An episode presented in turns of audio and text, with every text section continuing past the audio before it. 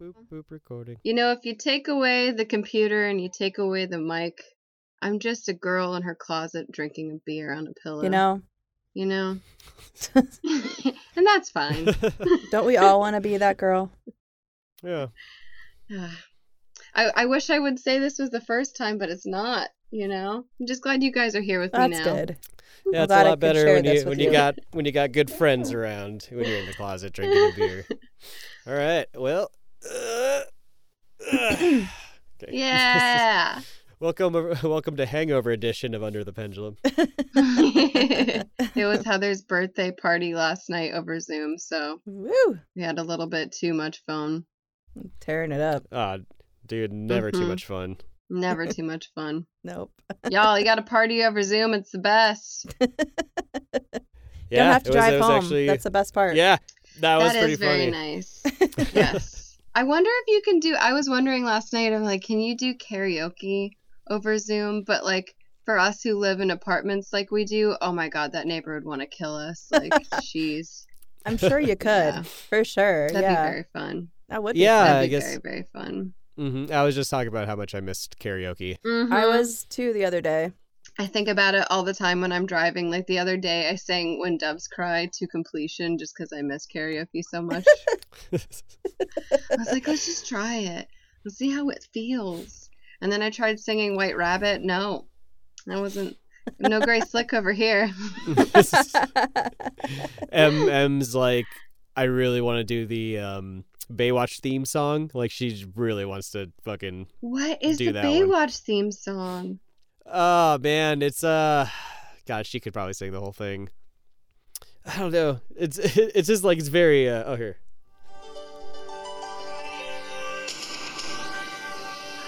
That's rough.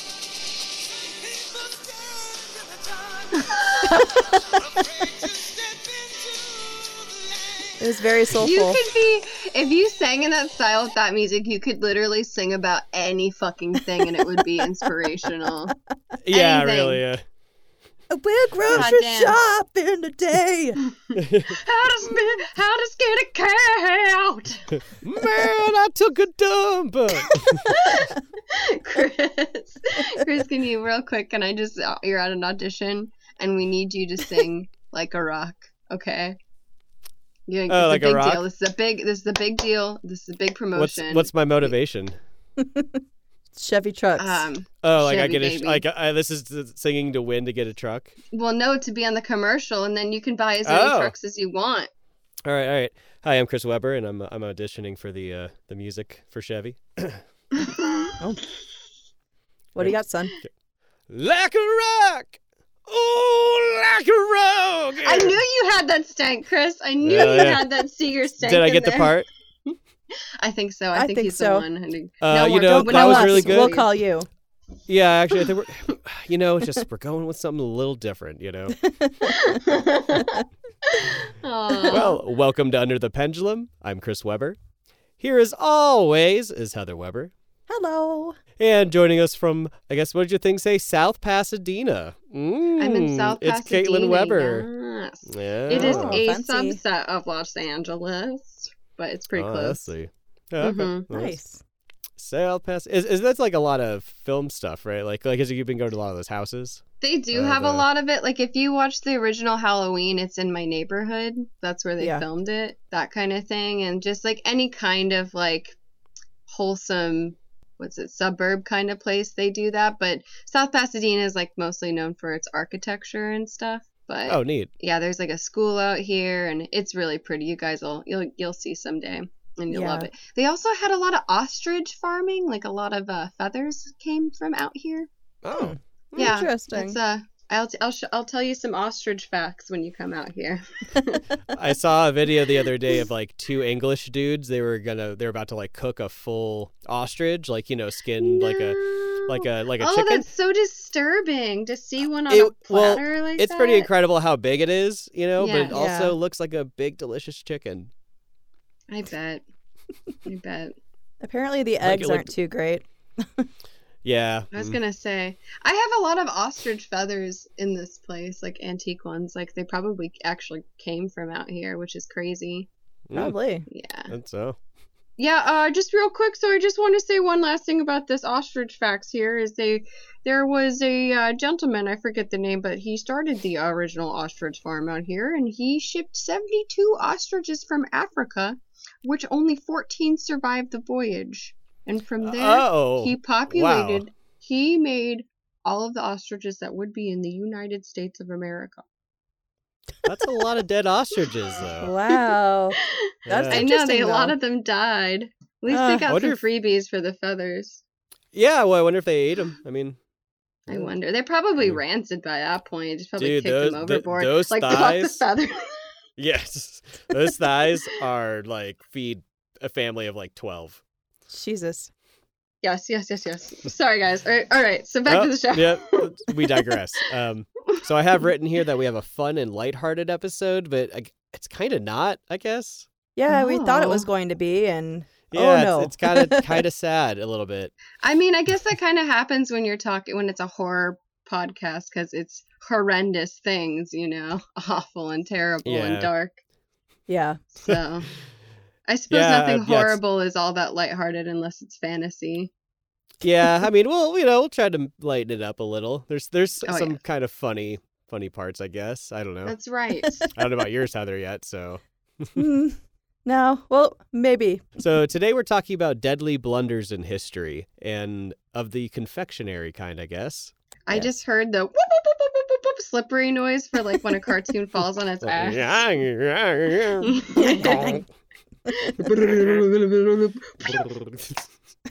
Foley artist again, I tell you.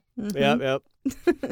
Just like a little quick prologue, you know, terrible accidents happen all the time throughout history, and of course today, uh, you know, we are inherently flawed creatures. Some mistakes are tragic, like the sinking of the Titanic in 1918. I mean, I just want to say, I I don't know one man that like if you watch Titanic, they're like, yeah, fine, I guess we can watch it, and then you like w- towards the end of the movie, they are crying. They are always crying. Mm-hmm. I don't care how hard you are, you're gonna cry. That's always when those violins start playing, man, Oh shit. because they really Oh, they really God. go for it. It's like two old people like clutching each other in the Oh, bed, and that's the the water's worst. rising, and it's just like, Okay. oh god. Okay, one last question before I keep interrupting, but like, do you think that there was enough room on the door for Jack? Of course there Absolutely. was. Did you see the size of that thing? I Yeah, know, but I they, like, think so I thought they too. tried to get on it like together, and um, and it, kept, flipping like over. bobbing and falling Yeah. over. But you I know don't know. what? I, I feel like they should have made it a little bit more believable in that way because it was a big ass fucking door. She was like sprawled out, I but Yeah, know. I mean, singing some songs like she could have been sipping some cocoa. Like she looked comfy. it's a yeah stressful situation. I know, some people you're fare right. better than others. um, yeah, and then we get some accidents that change the course of history, kind of like how the car carrying Archduke uh, Franz Ferdinand it took a wrong turn down a street and it ran into uh, Gavrilo Princip, who had previously failed to assassinate the Archduke.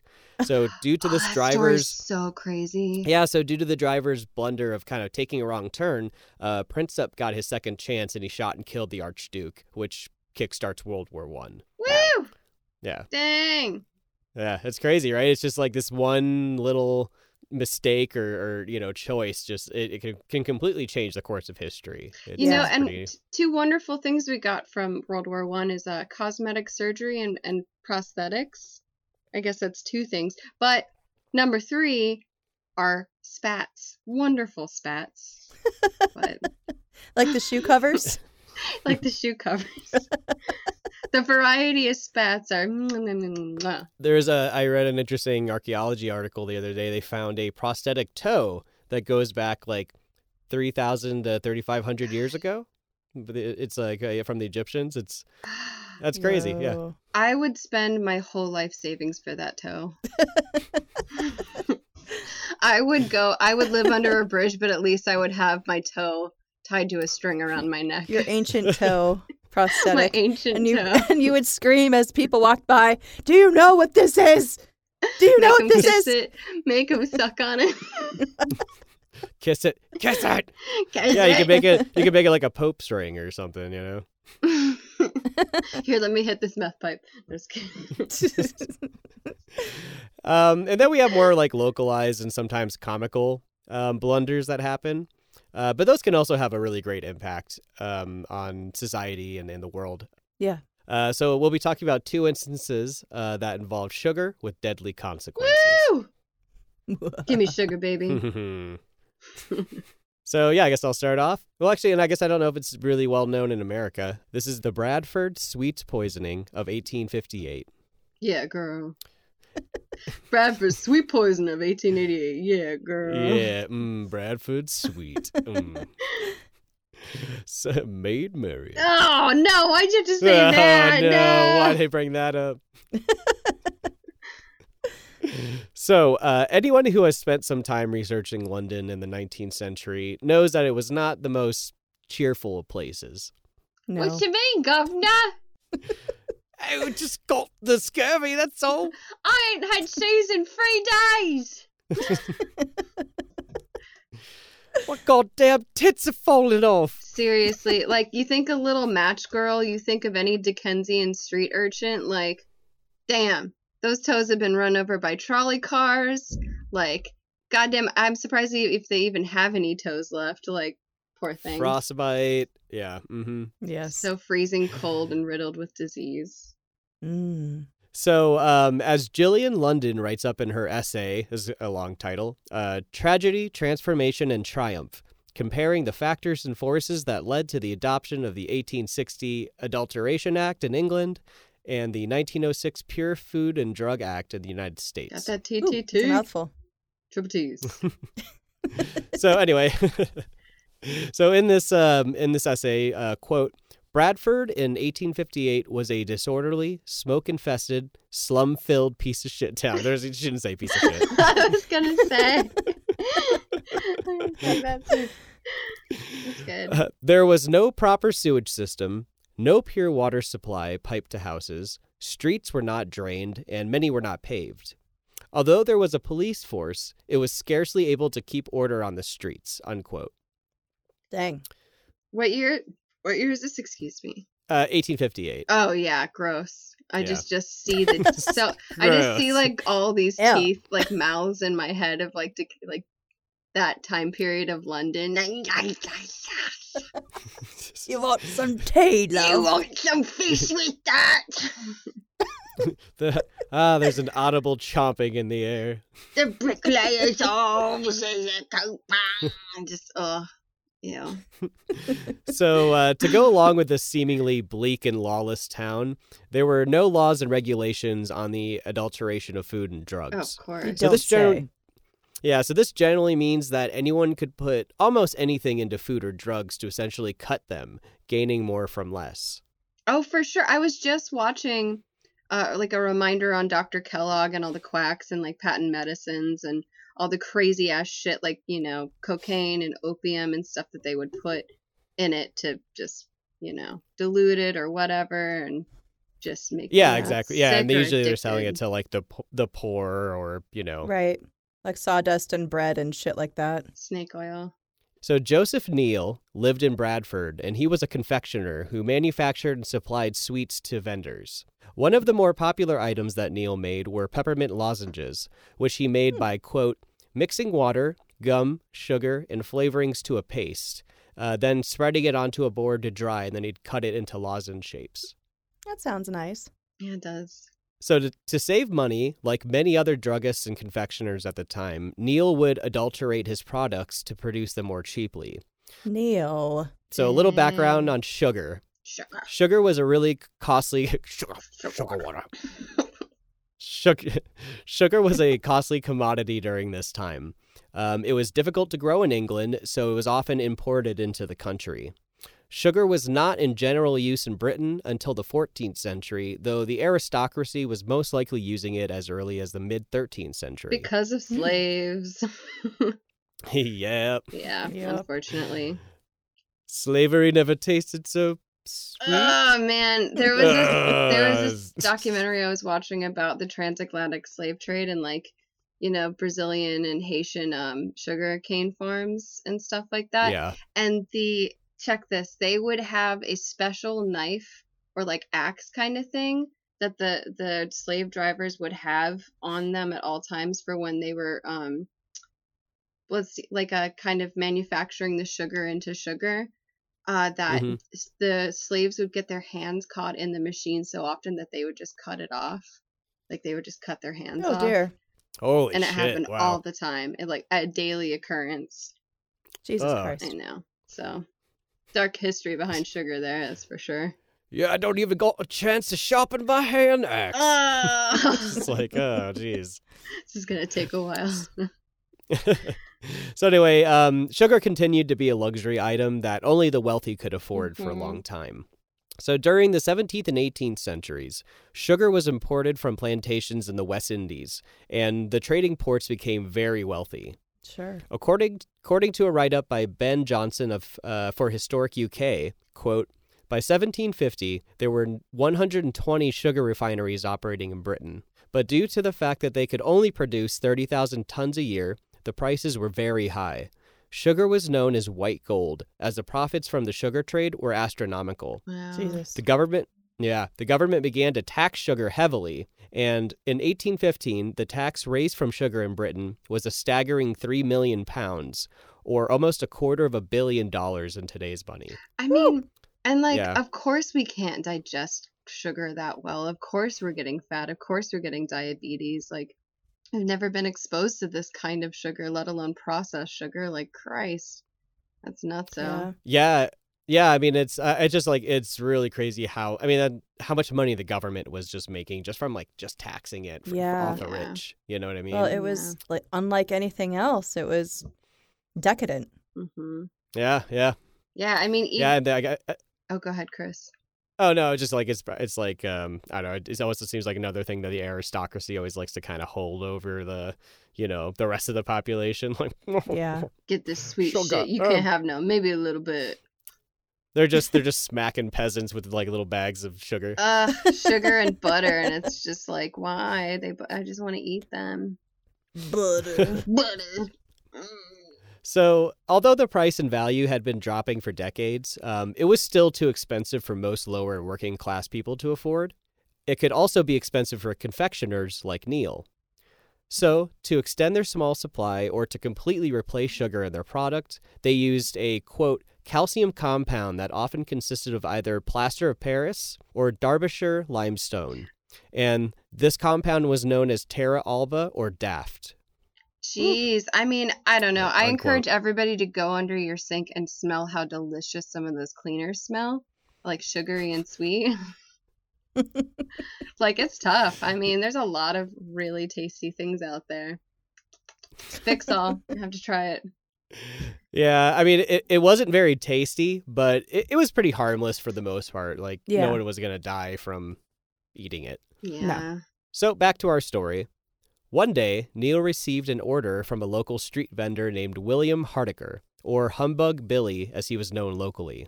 it's the best that's an I'm- if i have a dog that's his name All scruffy. Humbug Billy, he's, get gonna, over he's here. gonna be all scruffy and always wearing a scarf. He's always cold. He always looks cold. So Billy owned a small stall on Green Market where he sold the peppermint lozenges, which were known as peppermint humbugs to those who bought them from Billy. Mm, Oh, it's, I know it's cute. That's very cute. So Neil, not having all the ingredients to fill the order, told one of his lodgers to pick up Daft from Charles Hodgson's, who was a nearby druggist and made Daft to sell. Neil's lodger picked up what he thought was Daft on October 18th, 1858. See, Hodgson had been ill, and he asked his assistant, William Goddard, to fill the order while he was resting in bed. Hodgson told Goddard that he could find the Daft stored in a cask in the shop's attic. Goddard did as he was told and grabbed the cask with, with what he thought was daft, and he filled Neil's order. uh oh. So Neil and his assistant then made the peppermint lozenges for Hodaker. A few things were off about the lozenges during the manufacturing process. First, the color wasn't quite right, and they both felt ill while working with the mixture, tasting it now and, and again to make sure that it was correct. Not even thinking that anything was wrong with the lozenges and wanting to fill Billy's order quickly, they went ahead and just sold the batch. Oh my god. Billy s- Billy, seeing that the lozenges were not the best quality, got a discount for the somewhat defective sweets. This needs Oh, good. he rec- this needs to be an animated short because I am just seeing so many funny gags in here. Just like, oh my god, just like where they're tasting it and it's just like a pile, like a box of rat poison behind them that falls over into the trash can or something. so um, Billy received the order on October 30th, just in time for Halloween. Oh, good. Oh, good. So Billy Billy set out his peppermint humbugs and he began to sell them, not knowing that there was something terribly wrong with them. Thank you so much, Daddy. Thank you for my peppermint humbugs. I'm so Yeah. excited.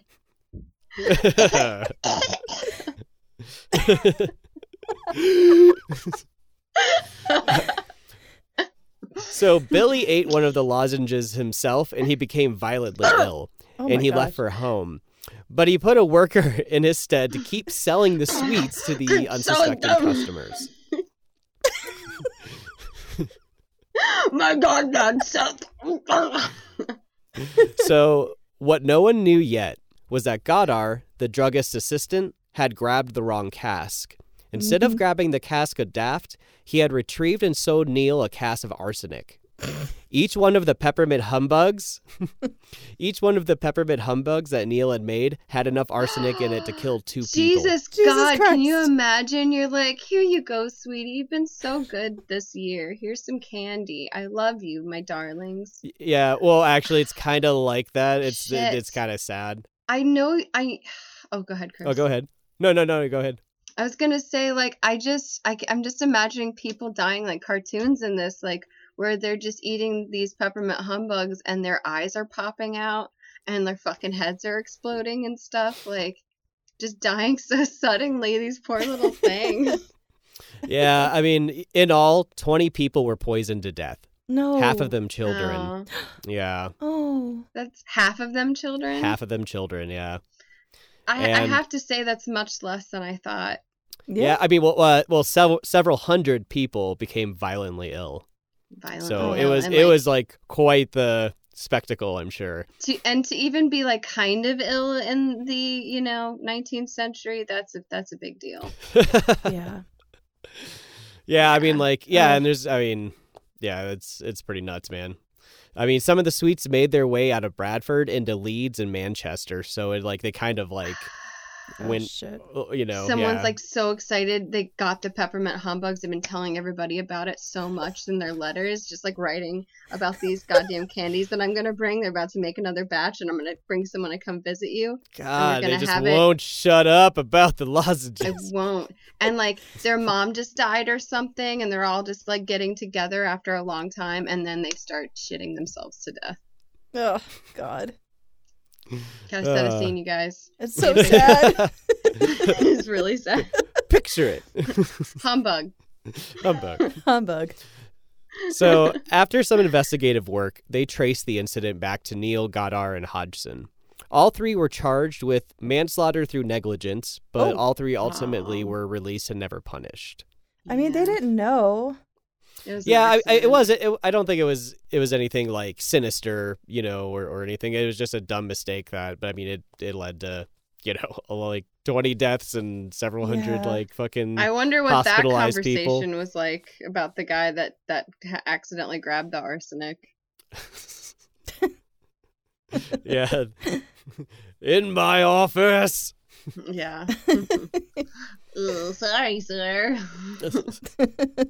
This event led to a public outcry about the adulteration of food and drugs.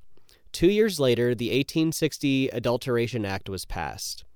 Though this Good. wasn't the only event that led to this piece of legislation, its widespread publication led to a greater public awareness about the dangers of food and drug alteration and its lack of regulation.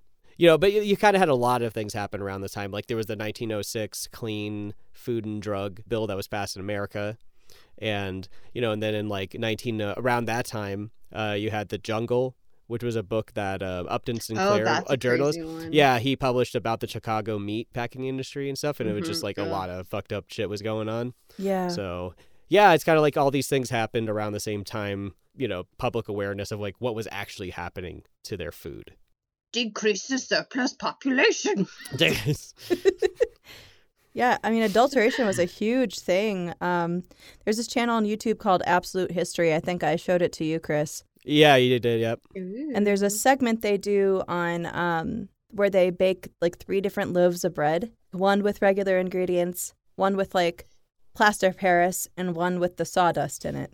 And they like show like how with the adulterated loaves, it looked more appealing to women that would go to market and buy it.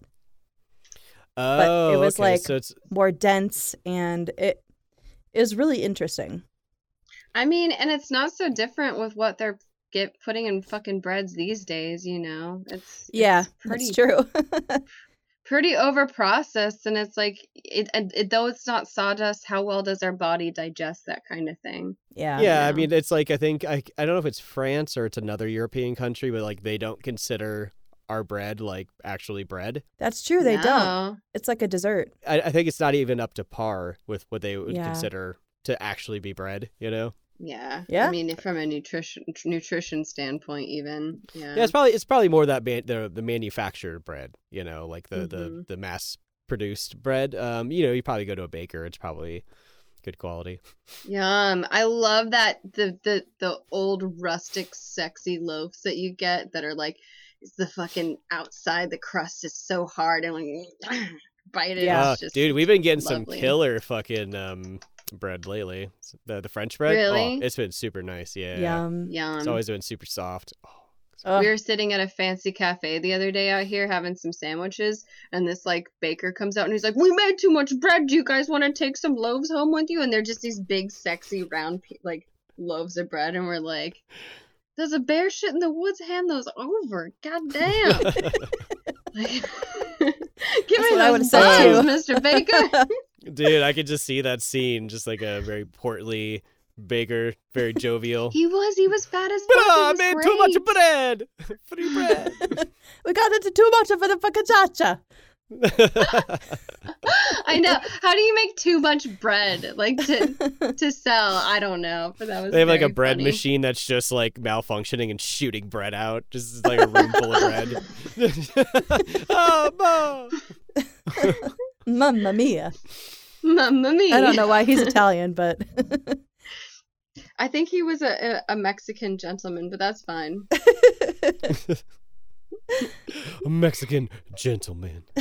Gentleman, gentleman. Well, th- uh, yeah, that was the end of my story. Um, oh, it's really sad. Woo! Those I little really children. thought of uh, children's insides being liquefied. I appreciate it. yeah, it's like kind of comical until you, because you, until you like keep remembering, oh, it's arsenic. Yeah. Yeah, and a bunch of kids Ah. die.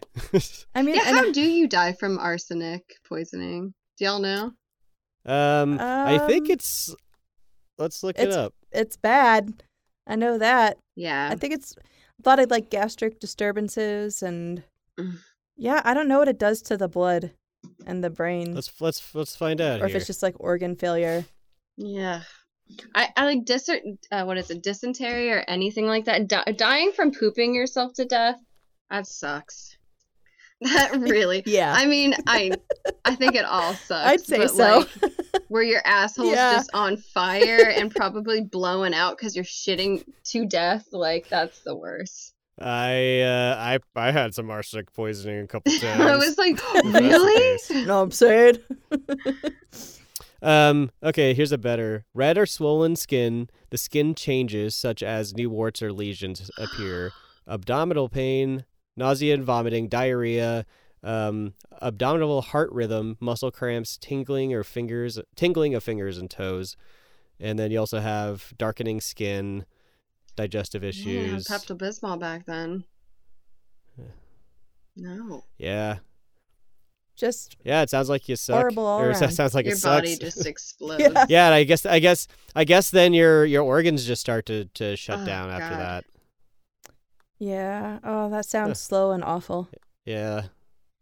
So I'm going to be talking about the Great Boston Molasses Flood. I of love 1919. this story. I couldn't.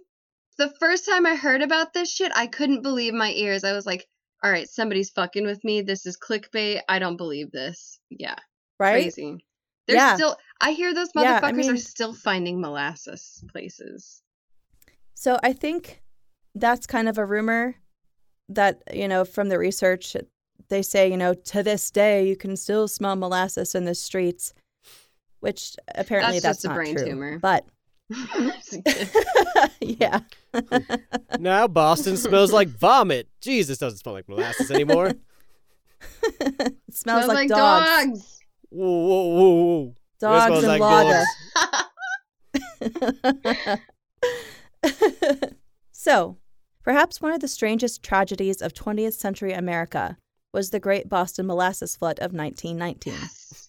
And as you were saying, although this sounds absurd and may seem like something more funny than tragic, it was really, really Oh, I horrible. bet, Yeah. Ugh. It's it's, it's kind of funny to imagine because you just I don't know. It's like- but yeah, it's like Yeah, are you fucking it's with something me? that kind of like- thick, like the viscosity. It's and like it just, uh, imagining swimming in a pool of soda when you really love soda, but really it would like burn your eyes and be very painful and just be awful. You know, something like Yeah. that. yeah. Oh yeah, You probably couldn't breathe. swimming in a pool of Yeah. soda. Yeah, yeah, we'll get into I that want to for get. sure. I want to get the. What is it? The Great Bot. Could you say it one more time? The Great Boston Molasses Flood of 1919. I need to get that printed on a T-shirt and just like have it as a conversation starter. Yeah, Sounds Well, like let a me sweet tell you band about name. it. Exactly. So, this was not a spontaneous thing, and this catastrophe could have been prevented. There were clear signs a disaster was imminent, but the warnings were neglected and dismissed, resulting in the death of 21 people and the injury of 150 more. So, it's kind of funny how yours and mine, same kind of like death toll and injury. Yeah, I mean, I guess you know, it's like when you think about other, you know, almost like disasters like that. It's usually some sort of like neglect within the function, within like the everyday functions of it. Like there's Yeah. uh, there was a a horrible chemical toxic gas release in in India. Mhm. And it was just like kind of basically just out of neglect. Um, they didn't hire enough people and they didn't keep up their equipment and like hundreds of people died and like thousands were affected and and like Goddamn interns.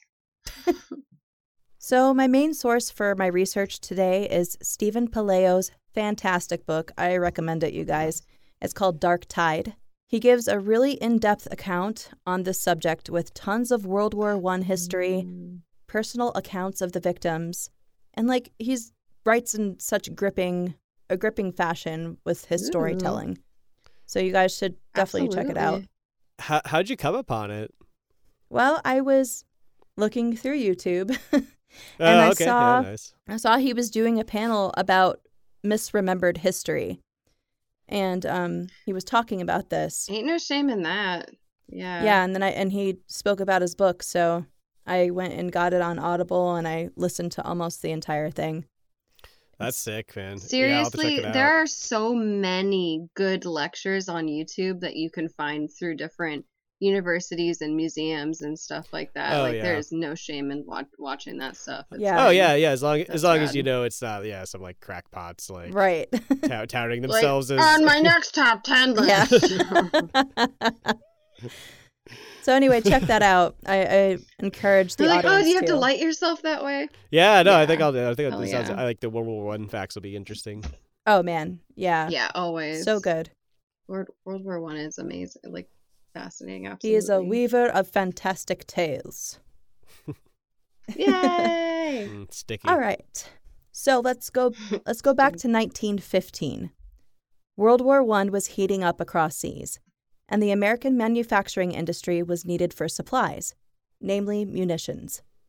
Molasses was one resource that was imported from the Caribbean and was not only used as a sugar substitute and for liquor manufacture, but also for creating industrial alcohols that were used in creating explosives for the war industry. Oh, interesting. Wow. Yeah, I didn't know Ah. that. Yeah, I didn't know that either. Huh. Me neither.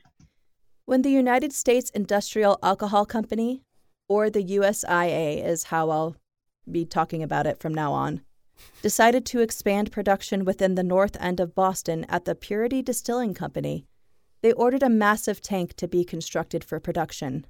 They decided to make its home along the Boston's north end wharf, where delivery would be easier and cheaper. They could simply load molasses into the tank straight from the ship that brought it. Uh, they're putting more alcohol into Boston. Oh, disastrous. God damn, please. Christ. So, also, along with this being highly convenient because of its proximity to the wharf, it was also chosen at this particular location within the North End because it housed poor Italian and Irish immigrants, whom were expected not to complain about this monolith going up in the middle of their neighborhood. So, I don't know if you guys looked at that picture. Take a moment to look at the photo of the tank. It's the first one in the gallery. See yeah, how it's huge. Big It's a- this thing is. yeah, it's it's it's probably like I don't know. I'd say like that's got to be like ten stories tall, maybe more. Actually, it might be oh bigger shit, than that. yeah. looks I'm kinda trying to photoshopped. It's compare it so to the big. house. It's huge. Yeah, it's huge. That's filled with molasses. yeah. Molasses in your asses. hmm you know, it it was a big eyesore and it blocked residents' view of the sea. And as thought, the residents didn't complain. Fuck them. They're fucking immigrants. yeah, they came on a boat. They already seen it.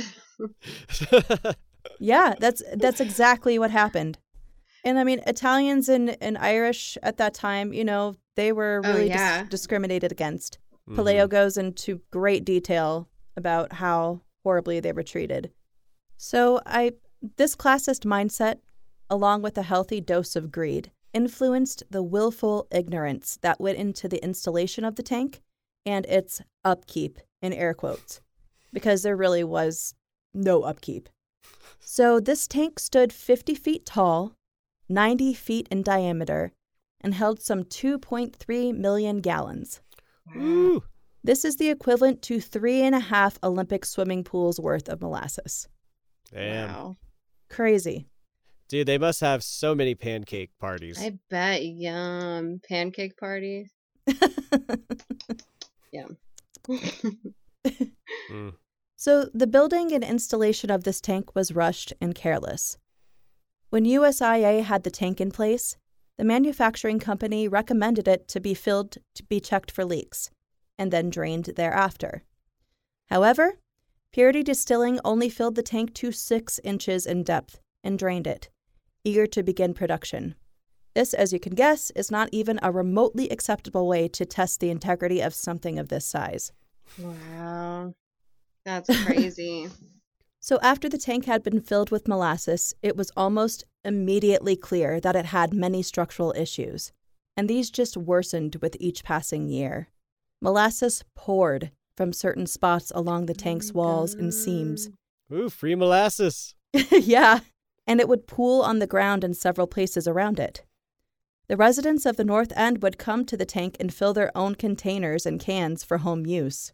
I, I'm just picturing like there's some like fat little like Scandinavian boy just laying under it with like a horrible. He's like, oh, I ate too much. He's just got a Oh." fucking jar. He takes with him everywhere, and he's just like, mm, mm, mm. And I drank too much molasses. Oh, wound my belly.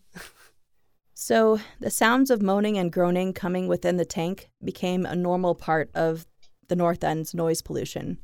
This thing was like making noise all the God, time. Gunther got into it again. I know. I was I was totally thinking of children floating in their two Help. children corpses, just Und- being like, Help! It's Um, cut. Get out. Oh my god! And then it's just like, "Oh." Basically, yeah. like fucking bolts popping out and shit. oh my god! They're just. It's so funny. It's a testament to how bad their lives must have been that they're just like, yeah, I mean, what the fuck were they going to do about it? who- Not a who goddamn knows? thing. Quit complaining. Who gets the free molasses around here? Yeah. So during 1917, Isaac Gonzalez, a worker for Purity Distilling, took to sleeping near the tank and spreading sand around it to help stop the leaking molasses from flowing too far along the ground.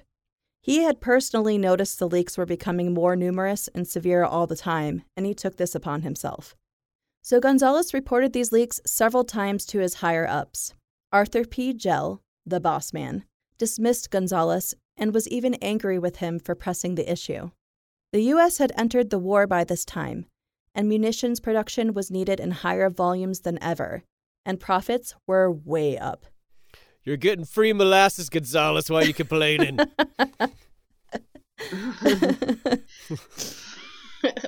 Gel did not want to hear of these issues, Aw.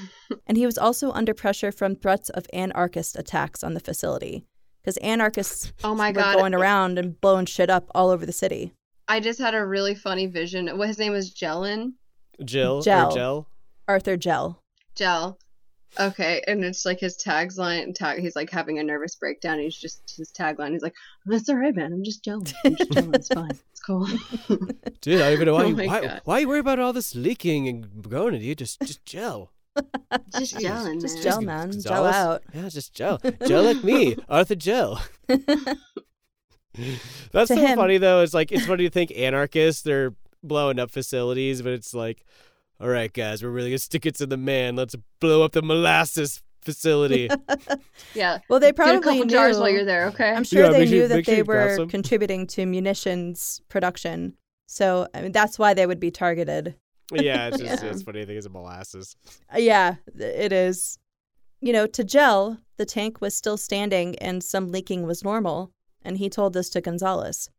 And he also said that he should be focusing on keeping the thieves away from the tank rather than on a few little leaks and sent him on his way. Dude, that Gonzalez, he just he's just not gel, man. He's he's not here. I don't think he's gelling with this company. Yeah. So Isaac Gonzalez secretly returned to the tank every night to keep an eye on it. He started overhearing talk about the sounds the tank made among the people in the neighborhood. William Dude, White. it's like it's it's like consuming his life. it was. Yeah, he would run People are across like, town "Ah." every night. It God, was- here comes Gonzalez. He's gonna talk about the fucking tank like- again. he's like, goddamn hot, sticky, sweet. They're gonna pour sugar That's on us sweet, all, sweet. damn it. Hey, you listen to me. There's a sweet ass ticking time bomb in that bed.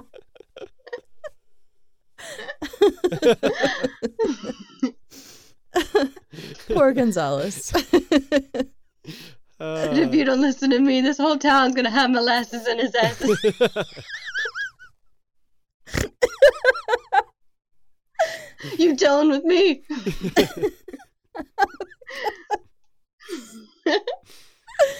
oh man. so, William White, the superintendent, was also seemingly unfazed by the condition of the tank. Gonzalez told White of his nightly visits in hopes that something would be done. White told him to keep his mouth shut as he was doing the same. Just, just rub some molasses on it. Keep your mouth shut. You know, if you're constantly chewing on molasses, keep your mouth shut. Everything's fine. It's- It'll be it's all fine. good. They're like, sn- I can just imagine these two guys, like the bosses, like they're like snorting lines of molasses in the back, like what? Ew, it's all sloppy. It sounds like loogies going in there. Like, keep your mouth shut, Gonzalez. that's a hell of a that's a that's Yeah. a slow drip, the slowest drip. So in 19 August 1918, something was done. Kind of. A, pa- Oh. a painting crew came to paint the take a color close to that of the molasses. Instead of trying to fix it, they decided to hide it. You can't even see Oh my it pouring God. out now. that sounds. Yes, that sounds like a drunken decision if I've ever fucking Ugh, heard it's one. Like, horrible. "Ah, just paint it. Yeah. So Gonzalez was so fucking pissed off and defeated after that, he quit and he joined the Good service. for you. I thought you said the circus. So, also during this time, um, the 1918 epidemic was brought to Boston from returning soldiers, and there were, Woo! and there were people dying at an alarming rate, and the North End was hit especially hard. However, by the time the war ended on November 11th, 1918, the flu was subsiding. So I thought that was just kind of an interesting side fact. oh, and For oh, the sure. molasses was flowing. I know, you spoonful of sugar makes the medicine go down. Mhm. Down. oh, I just saw that for the first time today. I've never seen Mary Poppins. It's kind of fun, isn't it? Oh, really? Yeah. It is very fun. She's sweet. She pea. is. With prohibition also imminent, for purity distilling, business was uncertain. In an attempt to beat prohibition by quickly producing a large amount of liquor, a new shipment of molasses was ordered and due for delivery in January 1919 to fill the tank. In anticipation of this shipment, caulking efforts were made on the tank in December 1918, taking one man 10 days to complete the job. Uh, they gave me a tube of caulk and a roll of duct tape. Basically, yeah. poor guy. It must have just been like plugging leaks, another sprung for Aww. like 10 It's like days. fix it to your or to your neck, you know, kind of Just thing. Puffing like, on a molasses poor guy. cigar. Jeez, that's like talk about a, a the Dutch boy with his finger in the dam kind of thing. yeah, Who- yeah. exactly. Who's also eating too Or- much molasses? Yeah. I know, and he's all wired, and he's just trying to cock, but he's all shaking and stuff, and it's like Ooh, even I don't more mind fucked up. keeping my finger here. Oh, oh, So, on January twelfth, 1919, the shipment of half a million gallons arrived at the Commercial Street tank and took until the morning of January 13th to fully unload. Loud noises started to come from inside the tank as the warm cargo molasses mixed with the stiff cold molasses already in the tank, starting a fermentation process that created gases that hit against the tank walls. Oh. whoa, Yeah. Many people heard these noises, and there was growing concern among the North End. The 2.3 million gallon tank was now filled to capacity. A 48 foot, 9 inch tall, 26 million pound wall of liquid death hung in the sky within a crumbling tank. hell yeah, dude. Wait, wait, Oh, wait. Say I mean, that not, again. not hell yeah, but I just want to hear it again. a 48 foot, 9 inch tall, 26 million pound wall of liquid death hung in the sky within a crumbling tank. Damn, delicious liquid that's death. great. That's one of the best sentences I've ever heard. Thank you. liquid death. Mm-hmm. Liquid death. Wow. liquid death. Mm-hmm. On January 15th, 1919, at 12:41 p.m., the tank burst into a 25-foot high, 160-foot wide wave of black that traveled up to 35 miles per what does hour. that look like? Those in its vicinity that heard it likened it to the sound of a freight train. It took out a half mile area of Commercial Street and tore up the wharf. Rivets and shards of metal ripped from the tank filled the wave with deadly shrapnel. Ooh. It crushed cars, tore buildings from their foundation, and pulverized homes. It killed people, horses, cats, dogs. Oh no! Oh my god, poor babies. Not the cats and dogs. Fifteen foot high walls of molasses carried dislodged debris from the, destru- from the destruction and bodies Mm. along with it. Jesus Christ. A one ton piece of the tank sliced a column of the elevated rail track, collapsing that section of it down to the street. Waist deep molasses covered the streets, trapping people and horses beneath it. It was like quicksand, sucking those who struggled Oh down my god. into it even more. It's like the opening scene to um, uh, Never Ending Story with the horse. Mm. Yeah, our tax. Mm. People were dragged from their homes and businesses. They didn't understand why they were trapped and what they were drowning in until they tasted it. Whoa, that sentence was crazy, Heather. They didn't understand why they were trapped Oh my god, that's or delicious. what they were trapped in until they tasted it. That's crazy. All many of the victims could do was wait until someone could come and find them. As they struggled to breathe and prayed their injuries weren't too severe. To rescuers, it was hard to tell who or even what was struggling within the Black River. The crews were quick to arrive, however, helping those still struggling in the molasses and taking those who had died to the mortuary. or to the pancake house. Yeah. mm, yum. Oh my god. I wonder if there's any like computerized simulations of what the explode explosion would be like. Yes, there is. There is actually a map where they show, like, in real time how quickly the molasses spread. I wanted to share that with you guys, but Oh I my couldn't gosh. find a way to do it. Yeah, I will search No, that Uh, that's right okay. after this. I must see that. It's like one of the cops is a donut. He's like, worst goddamn shit I ever seen. Like dips it in the Covered in molasses. bees. Takes a bite. The hospital was quickly inundated with victims, and it stank of molasses.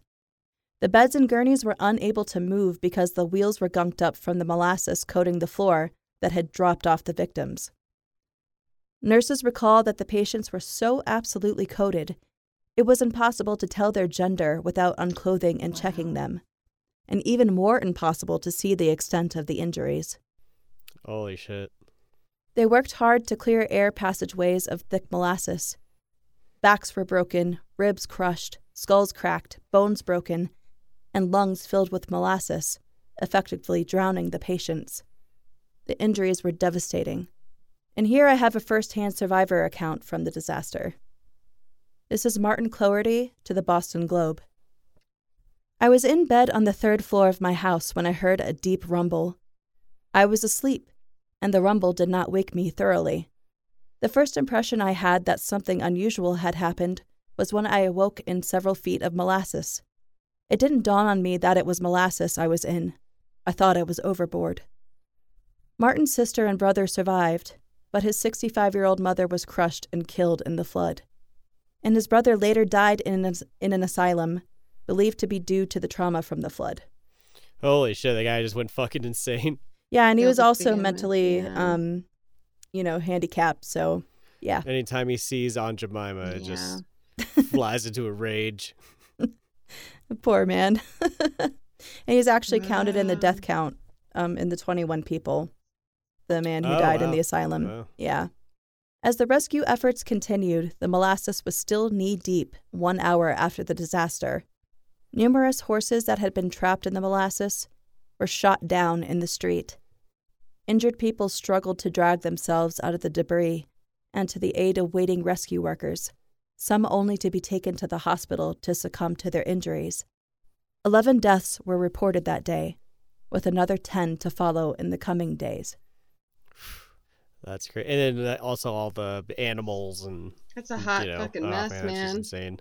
Yeah, and there's some great articles, you know, with people talking to the newspapers that will give you firsthand accounts, and they're really Dang. just horrible. I'd recommend reading them. Hmm. Yeah. Numerous basements of businesses and homes were filled with molasses in the following days, and search efforts for the dead continued. As the temperature dropped at night, the sugar hardened, and bodies had to be chiseled What? and sawed out of the molasses shell. Holy That's shit. like so Fucking that's like horrible. peanut brittle, but with fucking human Dude, bodies. That's crazy. Yum, penis Yeah. brittle. Just Penis brittle. Now, of course, USIA wanted to blame everything else besides negligence from within, claiming the tank was structurally sound. Anarchists with bombs and other outside influences were cited to be the root of the explosion, as it was first called. Yeah, man. Fucking, corporation bucks. Molasses in your ass. Yeah, dude. Always gotta cover your ass, man. I'm Well- sorry. I was like, I thought I could only say it once. Well, these ridiculous claims did not go over well. Over 100 lawsuits were filed against USIA, and it would take a thousand witness testimonies from employees, victims, and explosive experts, 1,500 exhibits, and 11 weeks of closing arguments all the way through until April 1925, when the courts ruled Holy shit. that the terrible tragedy was in fact due to negligence in construction Wow. and designing on USIA's part. Settlements in the amount of $630,000, equivalent to 9.3 million in today's money, had to be paid to the victims and their families. This case also changed the face of construction regulations, which was really the only good thing that came out of it. So, that is the very short version of this tragedy. It's incredibly sad, the way the greed overtook practicality and safety. And what's even more upsetting is the deliberate decision to place this monstrosity into a poor area with immigrants that really didn't have voices of their own. Mhm. Really sad. It happens all over the country all the time to this day. Yeah. Yeah. Yeah, yeah. I mean, like you look at like uh, I- I think it was just recently. It was uh, I mean, you know, it was like Flint and and places like that where they're just like or fracking the fracking that can happen. Yeah. Or pollution in Yeah. LA. Like, there's so many old historic neighborhoods that are like, la- you know, mostly Latino or whatever, and they just Yeah, they get overpasses right in their fucking front door. and then they, they the air quality's so bad and like all of that and of course they're just like ah shut up you know whatever Yeah, yeah, running shit through like native land or Mhm. you know. Yeah. That's awful. That's Mm-hmm. It really- makes me so Yeah, man. angry. yes yes And I'm going to close with um, one of the most fascinating details about this is that for decades, you could still smell molasses in the streets of the North End on hot summer days. wow And it really served as a bizarre reminder of the tragedy that claimed 21 lives and destroyed so many more. smells so good but feels Yeah. so bad yeah. I mean, can you imagine like being in that flood and like how the smell of molasses would just absolutely throw you into a fucking tizzy? man yeah. like the post traumatic stress disorder from smelling molasses. I would- like, oh my it's god. like it's like thinking it's about kind of hard to imagine. It's like thinking of the Yeah. scent of coffee like throwing me into post traumatic stress. Like that would be right. so fucking lame. But yes, I know what you mean. Yeah. Yeah, I mean it's yeah, it's hard to imagine like uh, that much molasses and I don't know, just like that rolling through and like consuming every kind of like taste of it's like the blob, you know. I was thinking of the blob too, for Yeah. sure. Like of just clips of that movie from yeah, the eighties. Oh. Oh, interesting. Yeah. my god. Yeah. Yeah, I that mean, is. it's crazy how many people came out like broken and crushed from it. They were just, ugh. You guys should read the book for sure. And also, audience, go and look at pictures of this. Yeah. It is unbelievable. Yeah, I'll- I'm, dude, destruction. Mm-hmm. I'm definitely gonna look into look into it because yeah, that's how that just sounds in absolutely insane. Yeah, and like I really gave it a v- very cursory coverage, but in the book too, he covers like the people's and the victims' stories and who they were, and just makes it gives a very personal touch to it. Wow. I really enjoyed yeah, it. that's yeah, that's great. It's so funny because I mean, we I thought this was gonna be a fun episode, but It's- I did Oh. too. pretty Some No, some guy just turns around and he's like, You never get sugar for free. You never get that sugar. so yeah, that's it. That's crazy. How exciting. I'm so glad you covered that cuz I I had read about it briefly years ago and was just, you know, wow, that's fucking crazy. you after that hot stick is sweet. It's never free. I can't stop thinking about pour some sugar on me. Oh, no, my love. oh man, yeah, well, that was a good one. Yeah, That was thanks. Oh, a Yeah, good that, one. that's all we got for deadly deadly blunders of the confectionery. You know what? kind. It just reminded me of too of the urban um, legend. I don't think it's true, but do you remember the roller coaster of love song with the girl screaming in the background? Yes, And she was supposed Yeah, to be I do. covered in Oh like yeah, yeah. like hot molasses or honey or something Honey. like that. yeah, it was honey.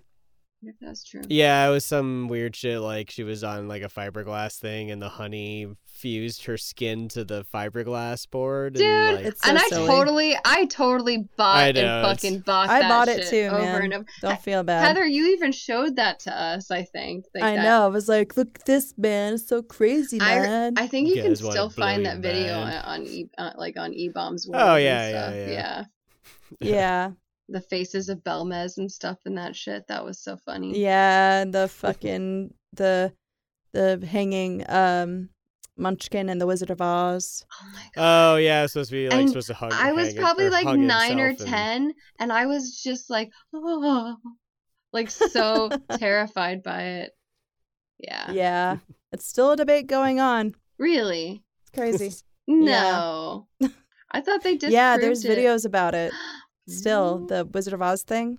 Yeah. I thought they proved it was just some like hanging light or something like that or some weird Well, shit. yeah, it was a bird in the background, I guess, but Wow. there's like certain remastered editions don't have the same f- like background on it. Heather, It's really you just sounded weird. like a lady with like a cat sweater in her basement in Wisconsin just then. You're like, there's still some remastered editions, you know, out there. You just gotta look for 'em."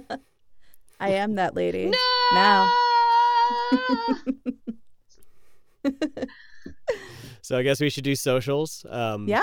You can find us on Facebook at Under the Pendulum Podcast, on Instagram at Under Pendulum Podcast, on Twitter at Pendulum underscore pod. And you can find all our episodes on Spotify, iTunes, Podbean, Google Podcasts, or almost anywhere else you listen to your pods. And you can find me, Heather, on Facebook at Heather Thomas, Instagram at h.n.thomas, Twitter at, at Heather W. Thomas, and you can hear my narrations on Creepy, Tales to Terrify, Pseudopod, and Chilling Tales for Dark Nights. Woo! hey there, y'all. This is Caitlin, and you can find me at Frothy Stardog at on in Instagram. and if you Google me, there's so you should try to like pick which one's the Caitlin Weber. You'll never find me. You'll never find me. and uh, you can find me on uh, Facebook and Instagram by searching for Christopher Weber. Nice. And also, you can try to pick which one you think it is. it's, it's not it's really the basketball fun. player. Yes. Oh my god, I forgot he was a basketball player. I remember people used to say that all the time, like your brother's Chris Webber, like that kind of shit. Yeah. Yeah, mean, haven't heard he's- that one he- before, buddy. yeah, Yeah. right. Good thing the '90s are over. Now move along. Uh, yeah. Well, I love you, all listeners, and I love everybody. Love, love, love. Glasses and yeah. I love everybody too. Yep, yep, yep. Hope you guys are doing well, and we'll uh, be back with another episode. So, thank you very much for listening, and we will see you next time. See you next time. Bye. See you next time. You be good now.